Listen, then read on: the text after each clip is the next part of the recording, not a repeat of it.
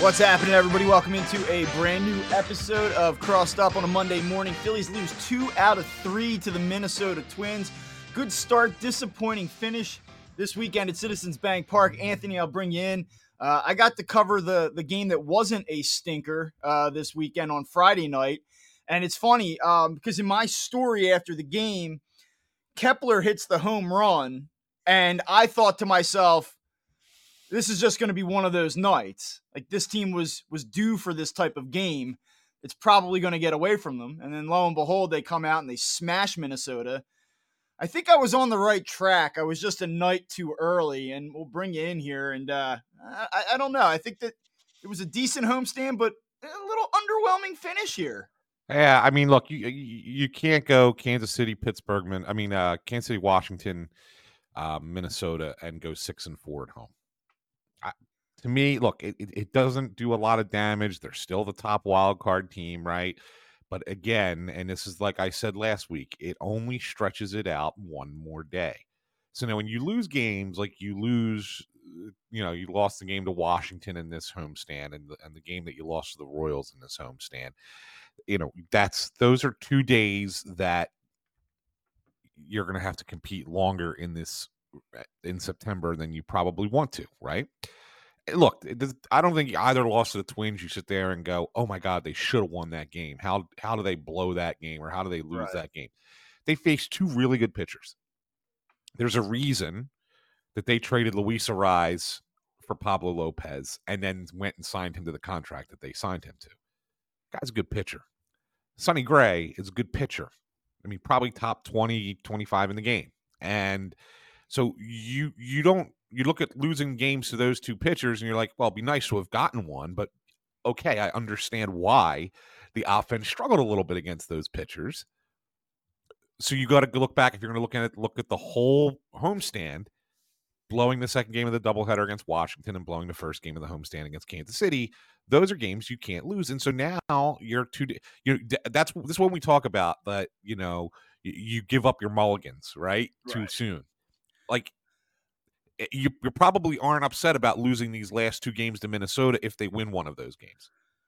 I, am going to do like a little role reversal with you here because yeah. I I thought this myself. I'm like, you know, they have to go at least seven and three. They they probably could go eight and two on this homestand, yeah. especially the way it starts. Like, yes, in hindsight, you look at losing the opener to the Royals, you look at losing the second game in the doubleheader to the Nationals, and that comes back to bite you a little bit. But you get to six and two on the homestand. You're feeling pretty good about where they're at. I like. I don't know if they have to be better than this. Like, I don't know if they they had to go seven or th- seven and three or eight and two. And I I get it. I get your point about it lengthens this thing. It's another day that you have to try because you're you're burning these opportunities. But devil's advocate here, you know, last year, and I know that, and, and I've been the one banging this drum all along. Like last year is not this year. Just because something happened a year ago doesn't mean it's going to happen again this year. But what if I told you that maybe it's good that this team is going to have to sweat deeper into September? Maybe not from a health standpoint, maybe not from a usage standpoint, but we've seen this now, right? Where teams kind of coast that last month, coast over the last few weeks of the season, and then it's kind of hard for them to rev it back up when the games matter again. So, like, is there any value? Like, if I told you in a perfect world, like, yes, the Phillies are going to have the top wild card spot, uh, but no, they're not going to clinch it until the last week of the season. Is that like a sweet spot, or is it like, man, wrap this thing up as soon as you can? And and I know that if you're listening to this, because there's a lot of people that listen to our show that are like, the Phillies are not this good. You guys are giving them way too much credit. Like, this is going to be a fight to the finish, and it might be. But I- I'm just gonna I'm just trying to play devil's advocate here a little bit. Um, I think that there is a a danger when a team doesn't have to play a competitive game for a long time. I do. I think it hurts teams if you're way out in front and you know you you haven't played anything that mattered. Like like I think it hurt the Braves last year. Yeah. In all honesty, I mean, right, and it's and it could well hurt the Braves again this year. Yeah. This year, right? I mean, I mean seriously. So like, yeah, those kind of things happen. But I do think that there's a benefit to being able to have that last week of the season be like, hey, let's treat it like spring training. Right. Let's get our guys their swings. Let's get our guys, but let's get them out of there right? Let's only, you know, only play partial partial games and things like along those nature eh, of that nature. I think that I think there is a benefit to that as well. Being able to get, you know, who needs the rest at this point. Let's get, be able to give them that rest kind of thing. I, I really do think that there's a benefit in that where, you know, I, I'm not sitting here telling you the Phillies need to lock up the top wild card with two weeks to go in the regular season. But if those last five, six games are meaningless games, and you're able to just set up your rotation the way you want to set it up and and and have guys have the the, the rest that they need going into the playoffs I, I think that that's there's a big benefit to that bob i really do.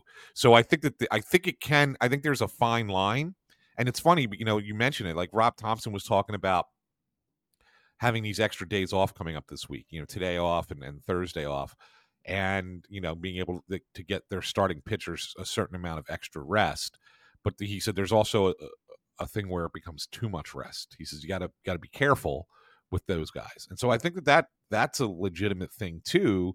And I think so when you when you really kind of piece it, it's a very fine line. So yes, you know you do want to compete long, you know, to a certain point, but no, you don't want to be competing right up to the last minute either. So I think that there's you gotta you've got to thread that needle a little bit. And so maybe you're right. Maybe losing these two games helps thread that needle a little bit more, but it, but it could also make it longer too. I think it, it, it could be a double edged sword. Well, one of our uh, guys over at Crossing Broad, Tim Riley, says, you know, this week was unbelievable.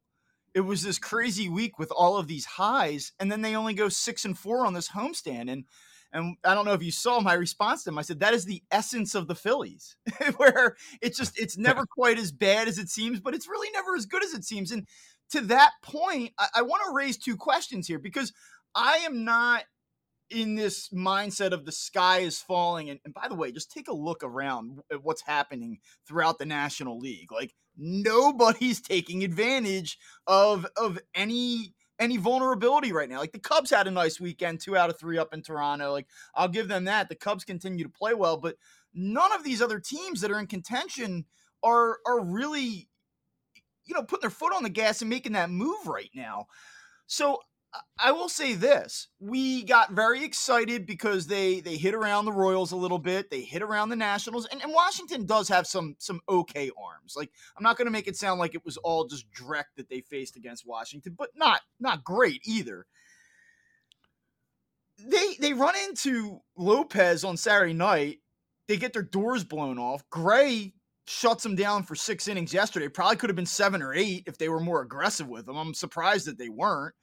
So is is what we saw at the front of this homestand, and again, like the six and four, like I don't think the sky is falling, but is what we saw at the beginning of this homestand a little bit of a mirage? Like they took advantage of brutal teams, brutal pitching, and then you see when they face competent to above average pitching, we're right back to where where we were, you know, 10 to 14 days ago where we are like what the hell is up with this offense? Like and granted like i also understand like and i feel like i have to put these disclaimers on these comments because yeah like good pitching does shut down good offense. Like we know that like around the sport. And that's when you have a good offense you build up your numbers when you face substandard pitching. Like that's how you do it. But for this team for all the wow the big five are back. Wow they look like the machine that we thought that they were back in february like I, I don't know. Like that's where I kind of come back to like, okay, how much of this can I really trust moving forward now?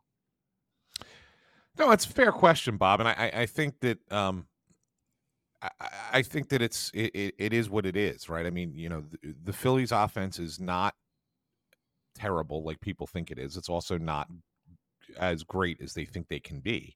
Um, I just think they are what they are, um, which is somewhere in the middle and that's okay if your pitching comes through, which we'll you know we're going to talk about Taijuan Walker, I'm yeah. sure today. Um, and there's a situation where the pitching didn't come through. I mean that game, you know, even though they lose eight to one, if they even had you know some semblance of pitching, I felt like they actually looked better, believe it or not, against Lopez than they did against um than they did against Sonny Gray. Um, I felt like there were a few more opportunities in that game. There were only a, there were limited opportunities against Gray, whereas against Lope. I mean, look, Castellano still had two hits against against him, and, and Turner still had three hits in that game, and um, you know Harper had a had a he no, he got hurt, so that was a, no, that wasn't the game he got hurt. Um, uh, he got a hit and he had a hit in that game. I'm just trying to remember off the top of my head. I might have to pull up my book here. Um, but it, regardless, the point was is they they had some hits against Pablo Lopez that they didn't have yesterday. Um, yeah, so so yeah, Harper had a hit in that game, and and Realmuto had a hit in that game. So so like other than Schwarber, who did not have a good weekend, the big five, four the big five were fine on Saturday. Didn't score any, didn't score the runs. They had their chances, but they but they were at least getting hits. So that tells you something, right? It tells you that okay, you chalk that one up to you know they had they had been doing really well on this homestand and they were still hitting the ball, but they just didn't get the clutch hit in that game. All right, no big deal. Um, yesterday was a little bit more of pitcher dominance against them. So you know, I don't, I don't kill the the team saying that they can't be, hit good pitching because I think that they can. I think that they have this year at times been good against good pitchers. I mean, even in a game, I'll give you one example, Bob. Even in a game against Atlanta where they got roasted, it was a game. It was on Sunday Night Baseball. It was the Covey Strider game. Yes. Yeah. The, yeah. The Dylan Covey start. Yeah. They, they got killed, but they still hit Spencer Strider pretty well in that game. Mm-hmm. Still hit him. Um, and, and you know, you you kind of forget it because it's like, oh, they got blown out by the Braves, but the offense actually did their job in that game a little bit. So so I think that they're, you know, I don't want to put it in there that oh, they're always going to struggle against good pitching and they're only going to hit bad pitching. But I do think you're right. I mean, it is this is how numbers are, are accumulated in baseball. You take advantage of bad pitching, and you're going to struggle a little bit more against good pitching. It's just the way it is. I uh, look at and and I think where my my biggest concern and this is the one that i think is truly valid like I, I, think it's easy to overreact both positively and negatively eh, when when things are going well things are going bad and, and i think we got the spectrum of things this this past homestand.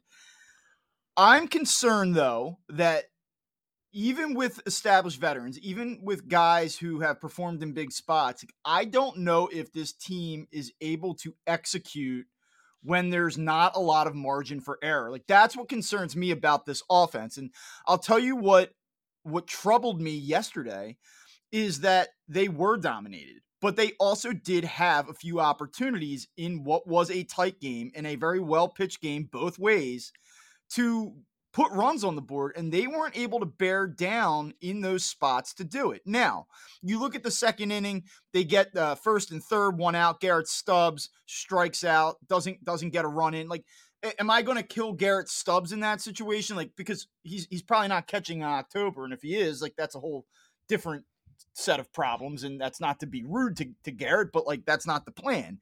But like Kyle Schwarber, you know, you come come up in the second inning, bases loaded. You got a righty lefty matchup here. Like you're the guy. This is this is supposed to be a, a big spot in the game because you know that runs are going to be at a premium. And he puts together a bad at bat.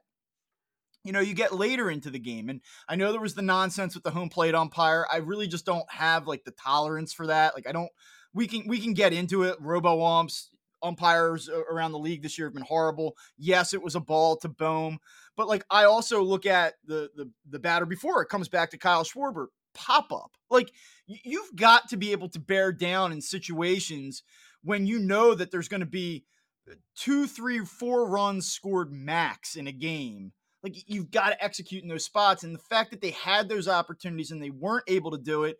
And then I think when you look at that and combine it with some of their struggles that they've had for prolonged stretches with runners in scoring position this year, like I just I do wonder, like, is that something that is just going to ultimately doom this team? And and you saw it happen yesterday. And I'm not trying to overreact to two at bats by one player in one game. But I I do think when you look at their performances in a whole, that, that there is some validity to this to this criticism or this concern, I should say. I mean, yeah, I mean, but the, but then again, I, I, I break it down, Bob, and say that th- that's the same batter twice I, that we're that we're going to highlight, and and deservedly so. Schwarber did not do his job yesterday. Um, you know, you don't want to kill Stubbs. I don't want to kill Stubbs either. But there was also a situation there where they were they tried a safety squeeze. Yeah, at, yeah. at Get the point. bunt down, put the ball in play. With You two know? strikes, hit a fly ball. Like I get it. Like I'm Yeah, not trying. yeah. I don't want to. Yeah, I should probably like come back and say like uh, he was on our show. I, I'm I'm not trying Yeah. to like protect the guy. He didn't do his job there. It was bad. But like also, Yeah. I'm not looking to Garrett Stubbs For sure. To, to For sure. drive the engine here. You know. Yeah, but I mean, it's it's it's also like if he gets the run home from third, no matter how it's done, if Right. safety squeeze or a fly ball, anything but the strikeout, right? Um, kind of changes the complexion of the game a little bit too, Sure. because you have that run early, right? It and just it just kind of changes things. Um, but but Schwarber, to your point, I mean, uh, his at bat in the second inning was was maddening to people because he takes one strike, which was basically down the middle. Um, and I get it. He likes to work the count sometimes and find, you know, he's going to end up taking pitches and guys take pitches that are strikes and you look at and go, how can you take that pitch? Because they're they're working the counts, what they're doing. Um, but then the two strikes that he swung at were nowhere near the, the strike zone. And for a guy who's who's got as good an eye as Schwarber does, that's that's frustrating. That and and that's disappointing, right? Though that's what makes that at bat so so hard to to swallow because you know he's the kind of guy who can work his way on base with a walk. He has that good of an eye. So what the hell are you swinging at? Right. right what's the approach that's that's concerning and then of course you know bases loaded one out and you have a you have a, a bullpen on the ropes that so much so that they had to take the guy out of the game and bring in Thielbar. now i know it's lefty lefty and you know schwarber struggles against lefties but you, you gotta have a better better at bat you gotta, Well, you gotta that's what you get. play. I mean, this whole conversation is Kyle Schwarber, 2023 Kyle Schwarber summed up. I mean, he hits the two home runs in the first game on Tuesday. correct And I think when he had hit the second one, it was his 30th of the year. And at the time I looked, he was mathematically pacing a 43 home run season at that point. And he's this morning tracking 41 home runs. He's on pace for 99 runs batted in, 120 walks, and 210 strikeouts. And yeah he has this game that he has yesterday, and I'm I'm sort of a proponent of just leaving him in the leadoff because they they think it works or they like the way it feels or whatever the hell. Uh, Like we all understand he's not a leadoff hitter, but like I I've kind of gone away from that conversation. Like I tend to try to stay away from the topics that everyone just beats into the ground. But like you you see these games and it's I, I think that this is why everyone's so adamant and like passionate about the Kyle Schwarber leadoff conversation because it's just a constant pissing match back and forth. He'll have those days where he goes nuts and you're like, tough day for the anti Schwarber leadoff people.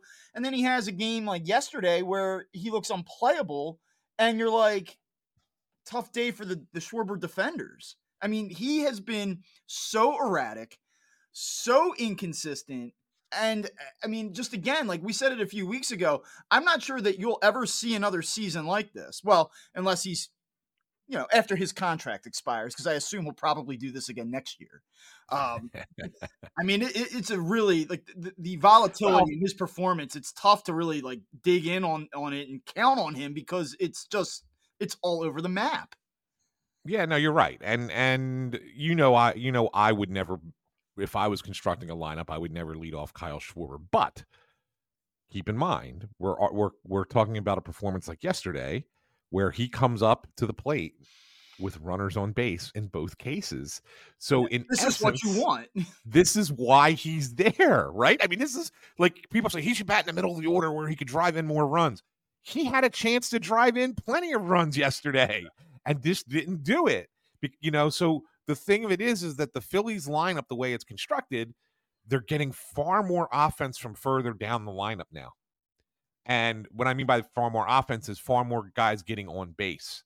So Schwarber has these chances and just is not coming through.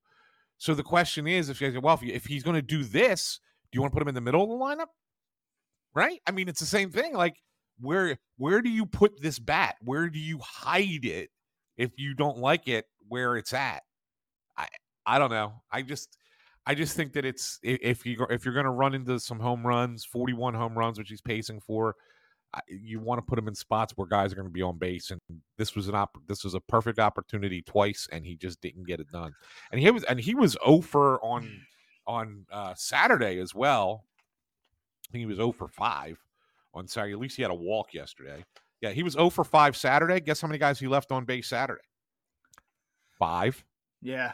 So tough weekend. I mean, it's almost like is it just, is it too simplistic to say, hey, as Kyle Schwarber, your leadoff hitter goes, the Phillies offense goes? I mean, I mean, there you. I mean, well, to, to be fair, Bohm was also 0 for 4 on on Friday night, yeah. right? So top of the order just did nothing for them. Around Saturday night, the top of the order did nothing for them.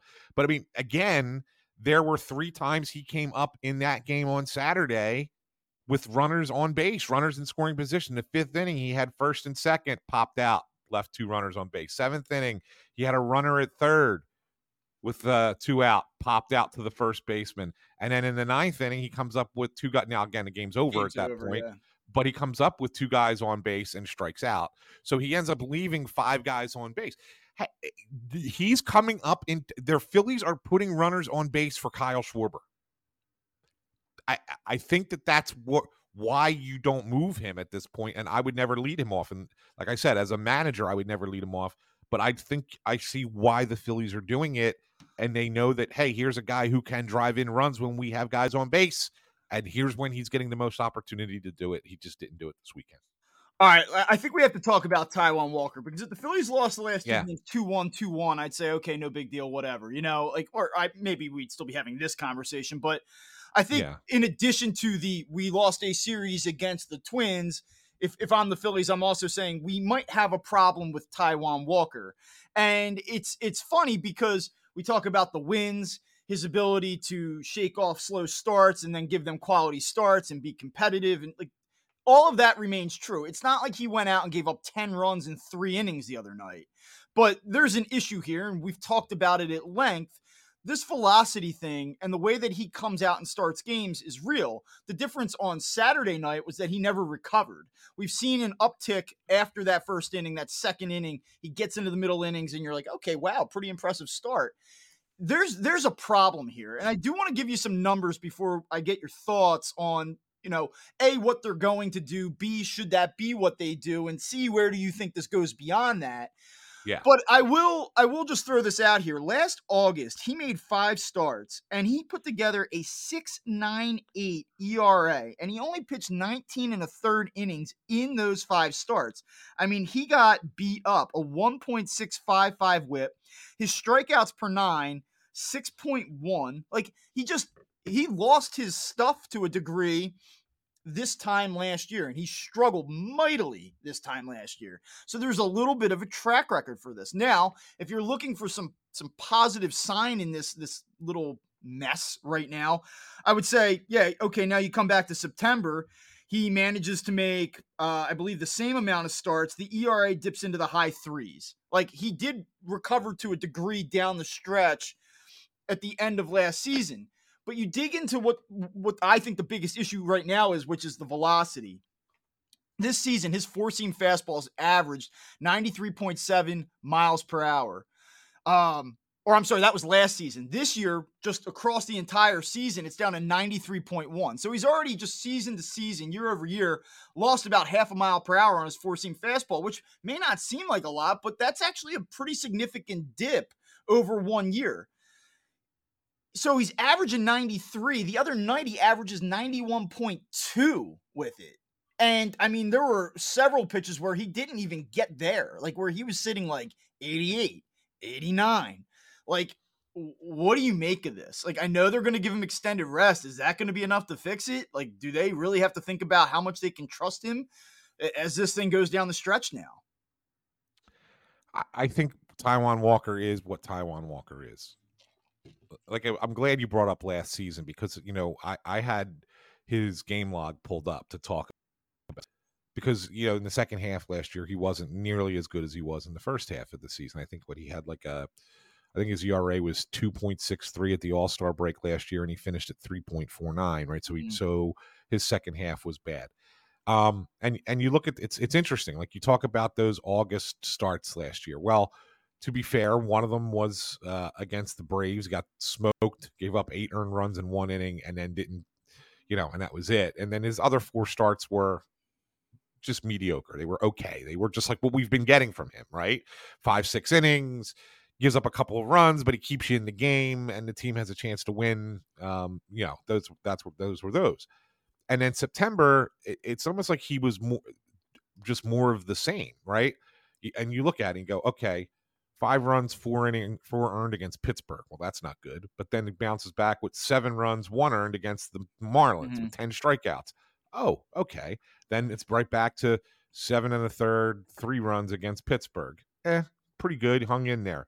Milwaukee, six runs, four earned. Get out, right? Miami, five runs, three or five innings, three earned. Um, he's out, and then four and a third in his last start of the season. So like it's like he's hit or miss. And I think that that's really what Taijuan Walker is. Yeah, he's 13 and 5, and the Phillies have won 17 of his 24 starts. He's had some good run support. He keeps you in games, but he's exactly what a number four starter is supposed to be a guy that doesn't get blown out and a guy that, you know, can keep you in the game, but he's a guy you, you can't count on to just be dominant and and that's all there is to it. That's he is what he is. He he is what he is. And when you look at the numbers and you give me the like they've won these starts, he keeps you in games. He's been competitive. Sometimes he's he's effective. Sometimes he's not great. Like I'm I'm down for all of that. But I, I would tell you, like just looking through this, uh, like I'm on the baseball savant page from the other night, looking at his his velocity. He threw one pitch over 93 miles an hour the entire yeah. night. One pitch. You know, most of those fastballs that he threw were sitting 90 to 91. The the splitter, or you know, the sinker, I'm sorry, sitting like 88. You know, like eh, the splitter and the sinker, 88, 89. Like this that that's not good. And like if you were no. if the velocity was where it was and like the results were mixed as they are, I'd say like okay, yeah. But like my, is this where he's going to remain or can he get it back up to where he he would want to be like and uh, you know is it dead arm is it something in his routine why can't the phillies fix it if he has it in him like when you look at those starts against miami two starts ago you look at what he did against kansas city like it's in his arm he has it in there so where is it and why can't they untap it like and i think that to me is the question right now yeah it, it really is and because you know and i did ask him after the game i said you know is a lot of is part of the problem with not being able to have good control because obviously he was walking a ton of he walked six guys the other night. Um, I says part of the problem not having good control the fact that they know that you have no velocity and they're basically just spitting on your breaking stuff. And he goes, yeah, he's like, you know, they've been they've seen my last couple starts. They know I've become a a, a uh, breaking ball heavy pitcher, and so therefore they're just going to sit there and, and take those pitches, and they're not swinging and missing at the splitter, right? For example, which is his best pitch. So, so yeah, I mean, he's aware of it. He says you can't throw nine, you can't throw ninety fastballs at ninety in the majors and expect to be successful. He said it himself. Yeah. So yeah, I mean, it has to get back to ninety four on the sinker so that he can set up the slider and and the and the curveball that he has um, to be more effective pitches. Otherwise, you're going to get an outing like you got for Saturday. If if I again, he only gave up three. He, uh, let's rem- let's just this is just he got this is how lucky he was. He gave up three hits in the game. Two of them were solo home runs. So we only have one real hit other than the home run, like like like a ball that was at a fielder that was hit at a fielder. Six walks and a hit and a hit by pitch in five innings. He only gave up three runs. So it's like one of those games where you're like, how the hell did he only give up three runs? but he still finds a way. So there's something like you got to appreciate that about him as a pitcher that he that he finds a way to to to keep the damage at a minimum for the most part. But he knows he can't keep throwing pitches the way he's throwing pitches and expect to be a, a, solid contributor to this team. So, if, if I were to ask you to play therapist for a moment, um, you, are standing there next to him. You ask him the question. You hear him talking. Frustration or self doubt? Like, what what did you get out of it? Like, you know, you talk to players. You kind of know where sometimes these guys are at in terms of when they struggle. What's their headspace? Where are they? Where do you think he is right now? Um, I, I don't think that he's uh I, I don't think that he's in a bad headspace. Um I, I just, you know, I, I think that I get the sense that like he's experienced this before and he Mhm. knows that this kind of happens to him. Um, and you know, he was he was pretty, you know, pragmatic about it. He was basically like, look, just need a little extra rest, you know. And he's not the only one. I mean, look, I mean, eh, guys do this in baseball now. I mean, we even saw it where the greatest player of all time is skipping a start because he said his arm's tired. And Shohei Ohtani, right? It said that you know his arm's tired and he needs an, he needs more time off. And that's a guy who doesn't throw that many innings to begin with, right? He only throws every sixth day to start off. He's only thrown 130 innings this year. Um, that's just where the game is. It's where guys are. It's how that it's how they train to pitch nowadays. And and so, you know, he's told them, "Oh, it's August. This happens to me in August." Well, all right. Well, if he's used to it, then I'm not you know, I, I don't get it. I don't understand why if it happens, like you can't figure out how to how to prevent it from happening, but okay. At least that's where his head is. Like he doesn't seem like it's bothering him. All right, I have I have two other things that I wanted to dig into specifically, and then anything else you want to hit on or, or tackle here. But we'll, we'll keep it with the starting rotation right now, and let's move to Ranger Suarez because it it has not been great for him in in July and and this month. I thought that the other night against Washington, he took a step forward. I didn't think he was sharp necessarily. Kind of got hurt on the home runs, but like okay, like given where he was at, I thought it was a step forward. I thought he threw the ball pretty well yesterday. Um, he goes six and a third. He allows six hits, three walks, maybe a little bit more on the walks than I'd like to see, but eight strikeouts was finally kind of generating some, some generating some strikeouts, which have been down for him a little bit recently. Um, you feel like he's kind of where he needs to be right now because like all year I've sort of been trying to figure out where where he's at. Like he had the weird spring, he was delayed, he came out, started the season, he was a mess, then he was phenomenal for a month, and then has kind of just been uh, trying to find it, I feel like. And uh, my interpretation yesterday was that we would have come away from that start and said, wow, that was a, a huge step in the right direction. He looked really good, had the Phillies hit. But because they fell behind early, gives up a home run early. You're like, all right, like you know, I think that was a decent start. I, I, I guess I'm just trying to like, you know, ultimately where I'm going with this. We had a conversation last week, and I asked you about the the rotation and what it might look like in the playoffs, and your response to that was like, so much can happen between now and then, which I agree. And like, we can't just react to to the, the most recent start and then try to project out a playoff rotation because of it. But like ultimately, I, I can't help but think about okay, Wheeler, Nola, even if you don't think he should be the game two starter, he's gonna be. And I don't mean you, but I mean someone listening to this. But then what? And and so every start for me is like trying to figure out like what the hell is this thing gonna look like? Um, well, I think I think a lot will depend on the, the opponent, Bob. Um, and I think that you're you're probably looking at a situation where Suarez is a scheduled starter against some opponents, but some opponents he may be a guy that you want to bring out of the pen. Mm. Um, I, I think in the th- in the three games, the more I think about it, in in the three game series, he's probably a starter. Um, Well, let me give you this. In a world where they they play the San Francisco Giants in that first round, I'm, Yeah. I'm just going to throw this out here.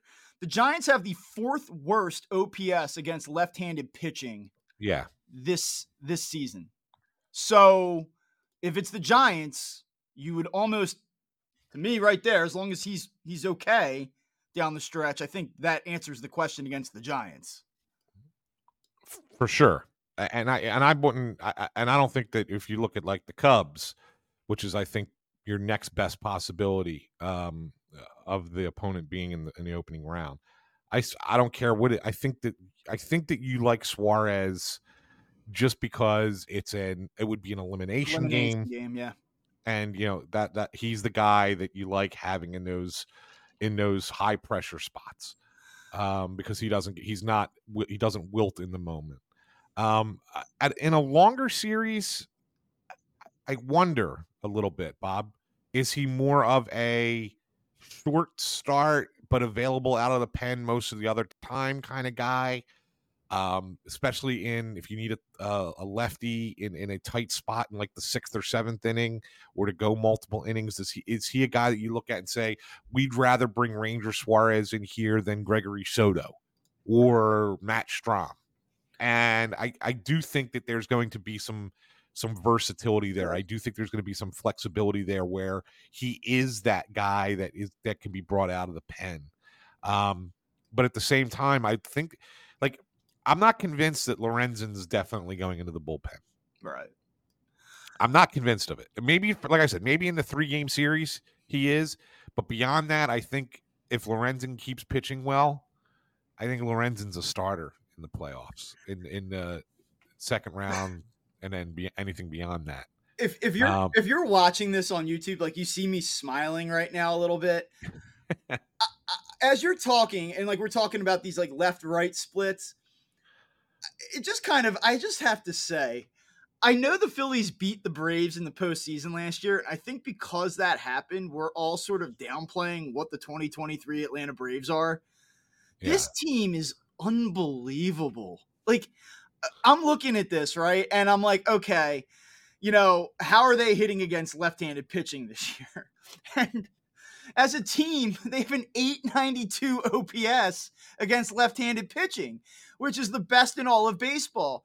The yeah. second best team against lefties this year is the Texas Rangers, and the OPS is 825. Like they're nowhere even close to what Atlanta's done. And then I'm saying to myself, okay, well, obviously they're they're just tearing apart left-handed pitching. How do they stack up against righties this year? And they have the best OPS against right-handed pitching at 833.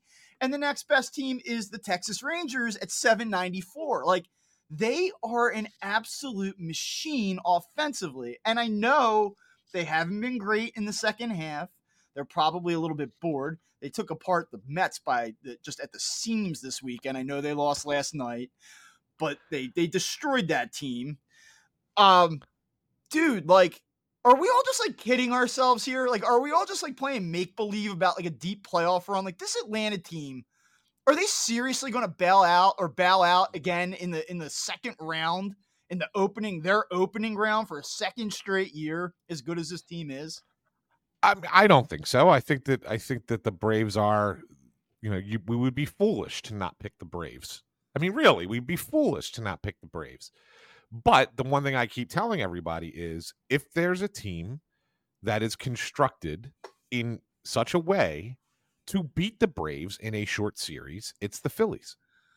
And so if you're going to face them and you're got to beat them to go where you want to go, you might as well face them early. Yeah, I, absolutely agree because because I think that's yeah. the best chance you have of beating them. Yeah. So, yeah. like, I look at it and say, yeah, I mean, the Braves are going to be if the Phillies get through, which they should, and the Braves are there, and that's your matchup. The Braves are still going to be the favorite the Braves are probably going to win the series. But if you're going to have a shot to beat them, that's where you want them. And the Phillies have the roster to do it. But I, I don't know if I don't know if they get it done.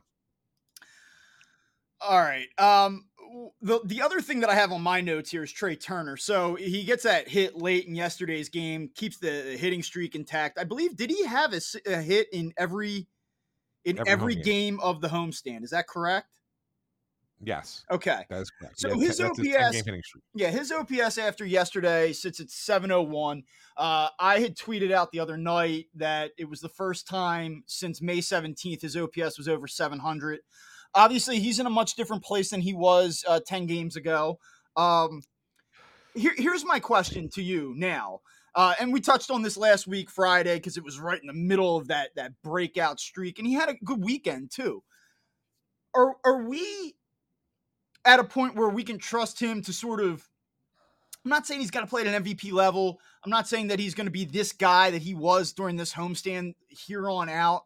But we know that he was able to to some degree ride the the wave the momentum of of everything that happened with the fans like that i think you can say to some extent was real that's going to wear off though. Like that that moment has sort of passed. It's in the rear view now and now they're going to go back out on the road and the season is going to continue as it as it was as it will. Is this is this fixed? You know like is is he over this now? I mean, you hope so. I mean, again, eh, when you look at it, he was he had three hits in the game against Lopez, two of them against Lopez, and a walk, right? So he he did well against Lopez.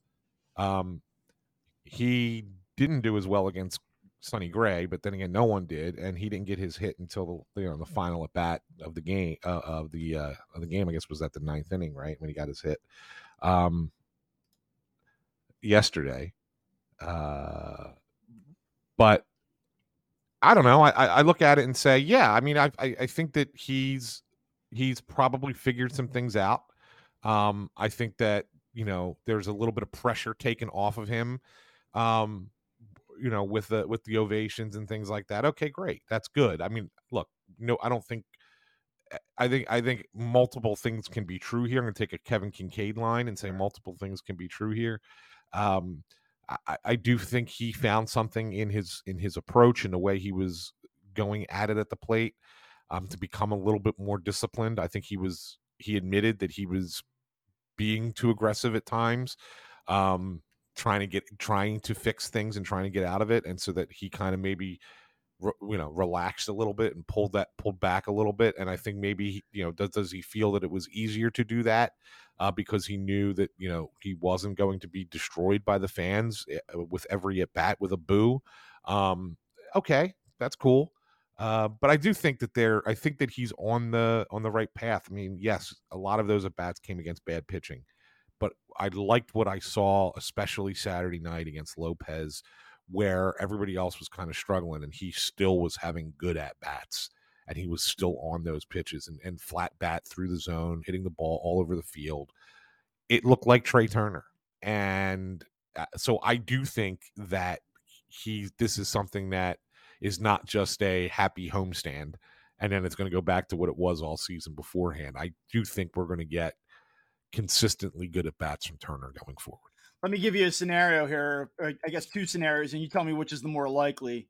Uh, from here to or through the remainder of the season, his last 15 games, he's hitting 317. And remember, like five of those 15 games were prior to this homestand where he was at his lowest point.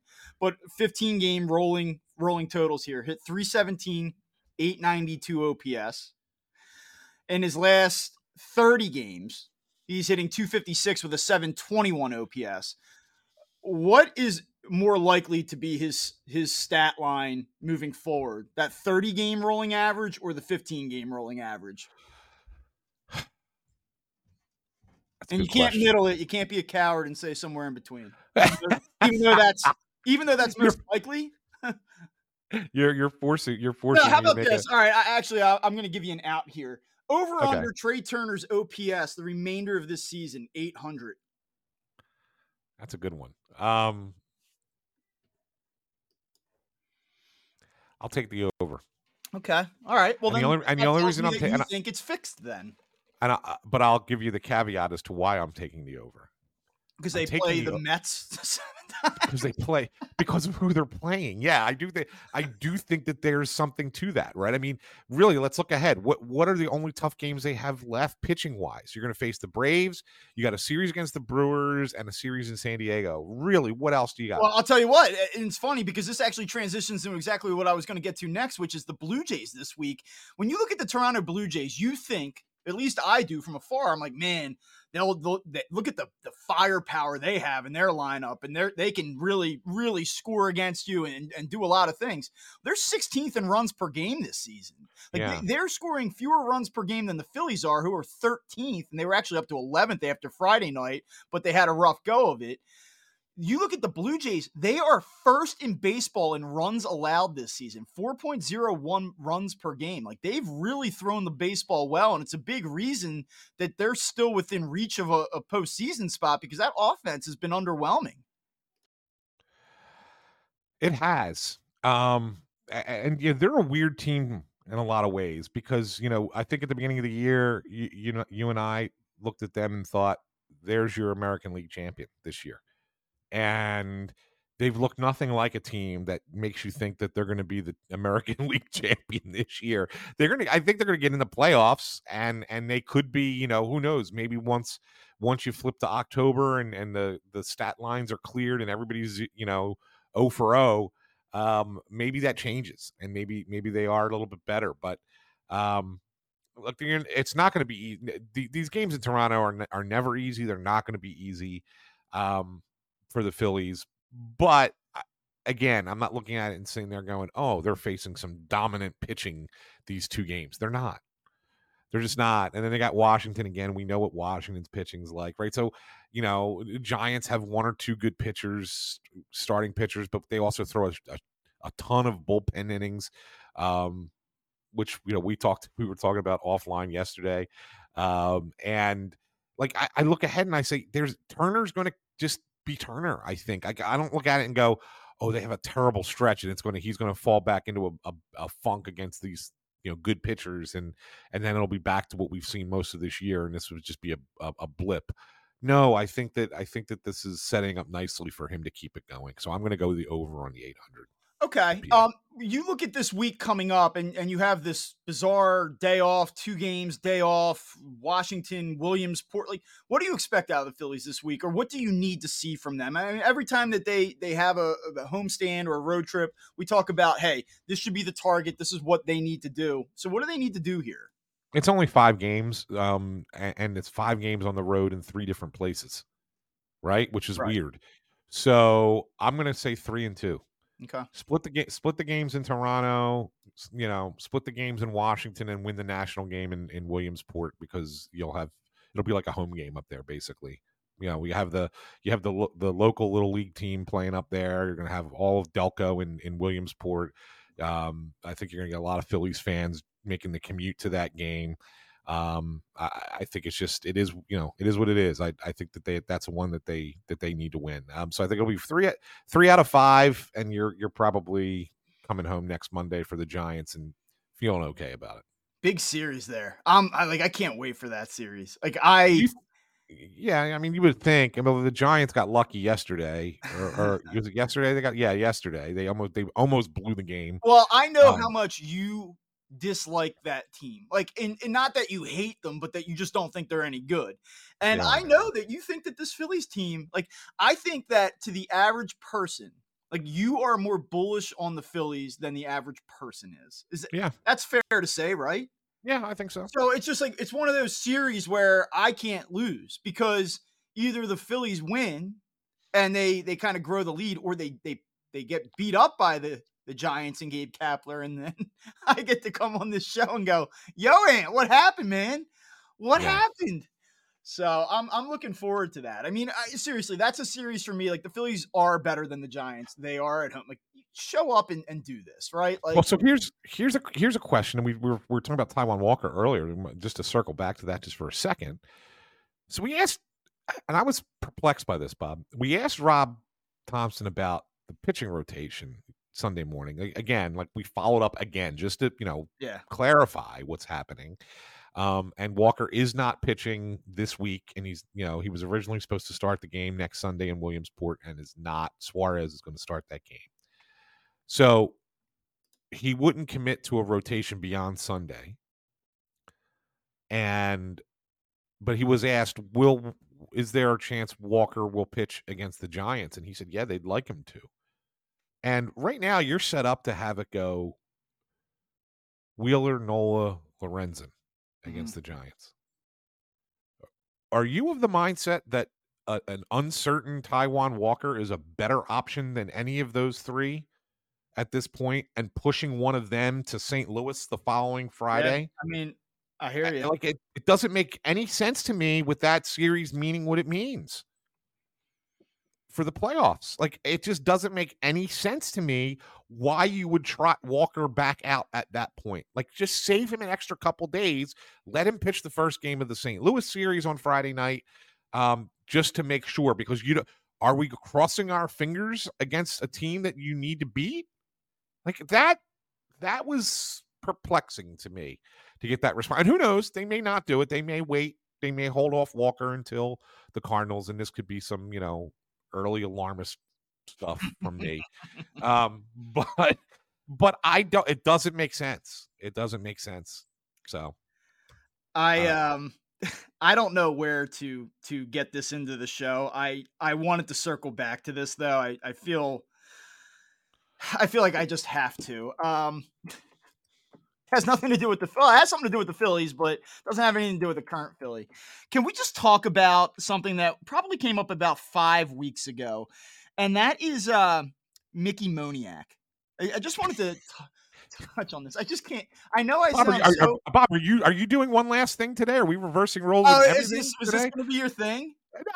It, it wasn't. I was actually going to bring up something that's probably a little bit more serious, but this is fine. Go I ahead. just My- I have to this is talk this is better. This. is better than mine. Go ahead. I didn't go back and look at the tweet. Like I, I think it was about a month ago. Everyone was going crazy five weeks ago about Mickey Moniak and how like the Angels unlocked his number one overall pick potential and did the Phillies make a mistake in making the deal for Syndergaard and you know wh- why couldn't the Phillies figure this out and okay and and listen I mean he was hitting like well over 300 his OPS was over a thousand it was all against right-handed pitching but hey whatever that you can be a very useful player even if you are you know have wildly extreme platoon splits no problem with that like and good for him by the way like and I'll even preface all of this by saying like I'm pretty sure what he's done now has bought himself a few years as a major league baseball player just because he's he's been pretty intriguing against right-handed pitching this year. But his last 15 games, he's hitting 150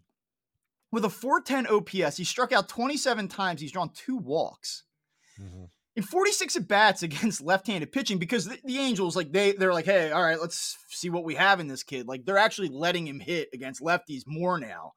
He's got a 309 OPS, a 309 OPS in 46 at bats against left-handed pitching this season. And his like his baseline stats, like his overall stats, he's still hitting 289, which is solid, and has an 841 OPS, which is solid and, and much better than pretty much any Phillies regular. But those numbers where they were five weeks ago, uh, or they're in a very much different place now. And if I had to guess, and if I had to bet, I think I know which way they're going to continue to move. Um, all of this is to say, like, because I know I sound like salty and bitter or like that I'm rooting against the guy. I'm not. It has nothing to do with him, and it has nothing to do with him on a personal level. But like, this is why everybody needs to like calm the fuck down and realize that, like, no, the Phillies did not trade away a future Hall of Famer for a fifth starter down the stretch last season. Like, I'll say what I said then. Like, I would make that trade every day of the week.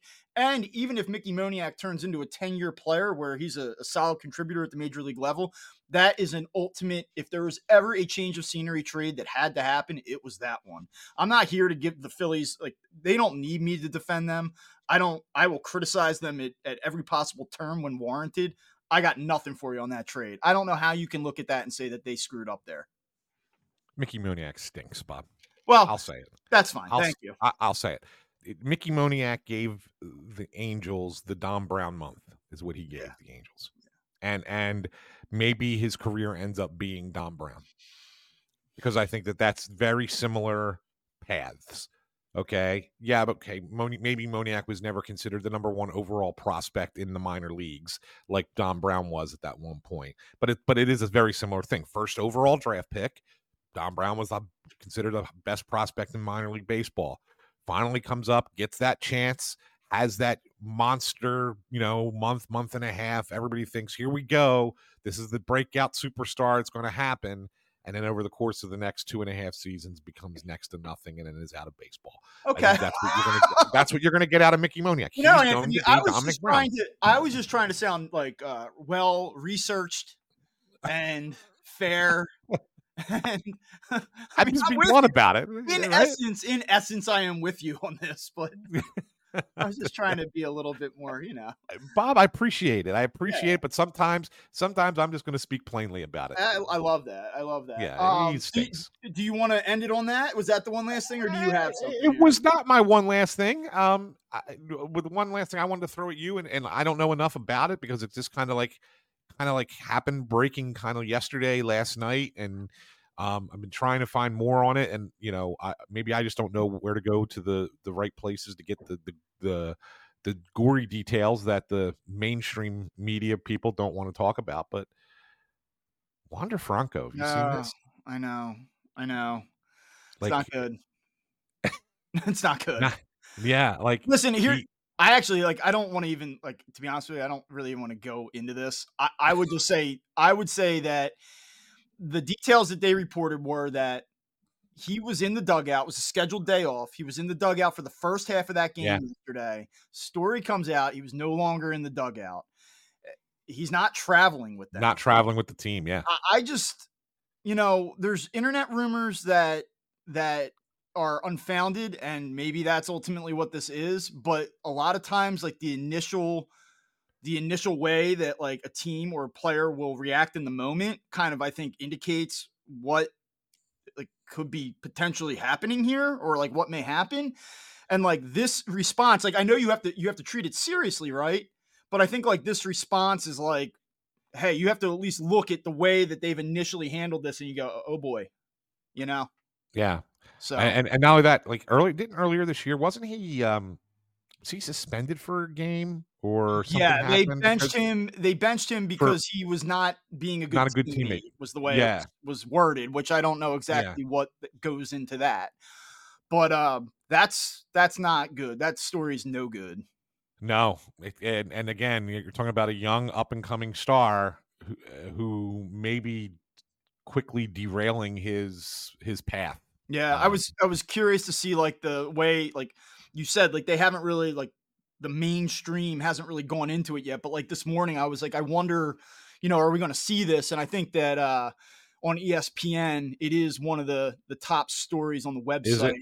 Uh, okay. You know, as we talk right now. So, I mean, there's at least an acknowledgement that there's an inquiry going on here where, you know, I mean, I, you, you certainly hope for, for everyone's sake that that's not true. So, Right. That's all. I'm, right. That's all I can really say about that. Yeah. yeah. I mean, just just you, these these athletes today have to learn, Bob. Yeah. Just it's going to live there forever. So either don't. So just don't do it. Like yeah. I don't understand why they feel the need to to put stuff out there. Just don't do it, man.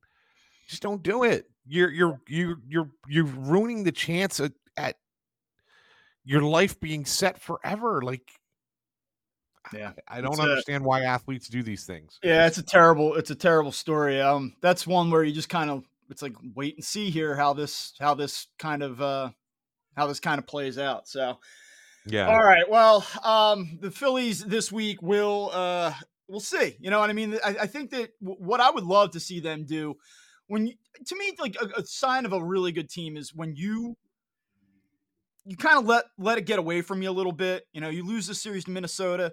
I think it's reasonable to go up there, especially with Nola Wheeler, say like, "Hey, you got to get at least a split up there, right?" And I, I think that that's probably the likely outcome. But you know, go steal one here. Like, uh, go up there and get both, and you say, okay, now that Minnesota series, we just we just undid that. You know, it's like yeah. one two out of three, and then we split, and then we move forward. You know, I'd like to see them go out there and do it. And really, I think more importantly, as always is the case, and I'm sure we'll talk about this on Friday. Like, hey, Aaron Nola, go up there and and have one of those games that we know you can have. I'd like to see that. Yeah, well, I think everybody would like to see it. Um, Absolutely. Um, so, so we'll All see. Right. Well, uh, thank you for tuning in to Crossed Up. You can follow uh, Anthony on Twitter at AntSanPhilly. You can follow the show account at Up Phillies. You can follow me at Bob underscore Wankel. You can listen to us on Spotify, Apple Podcast, Amazon Music. I think is that what it's called. Uh, any anywhere else you get your shows, um, and then uh, also on YouTube. And we will talk to you soon.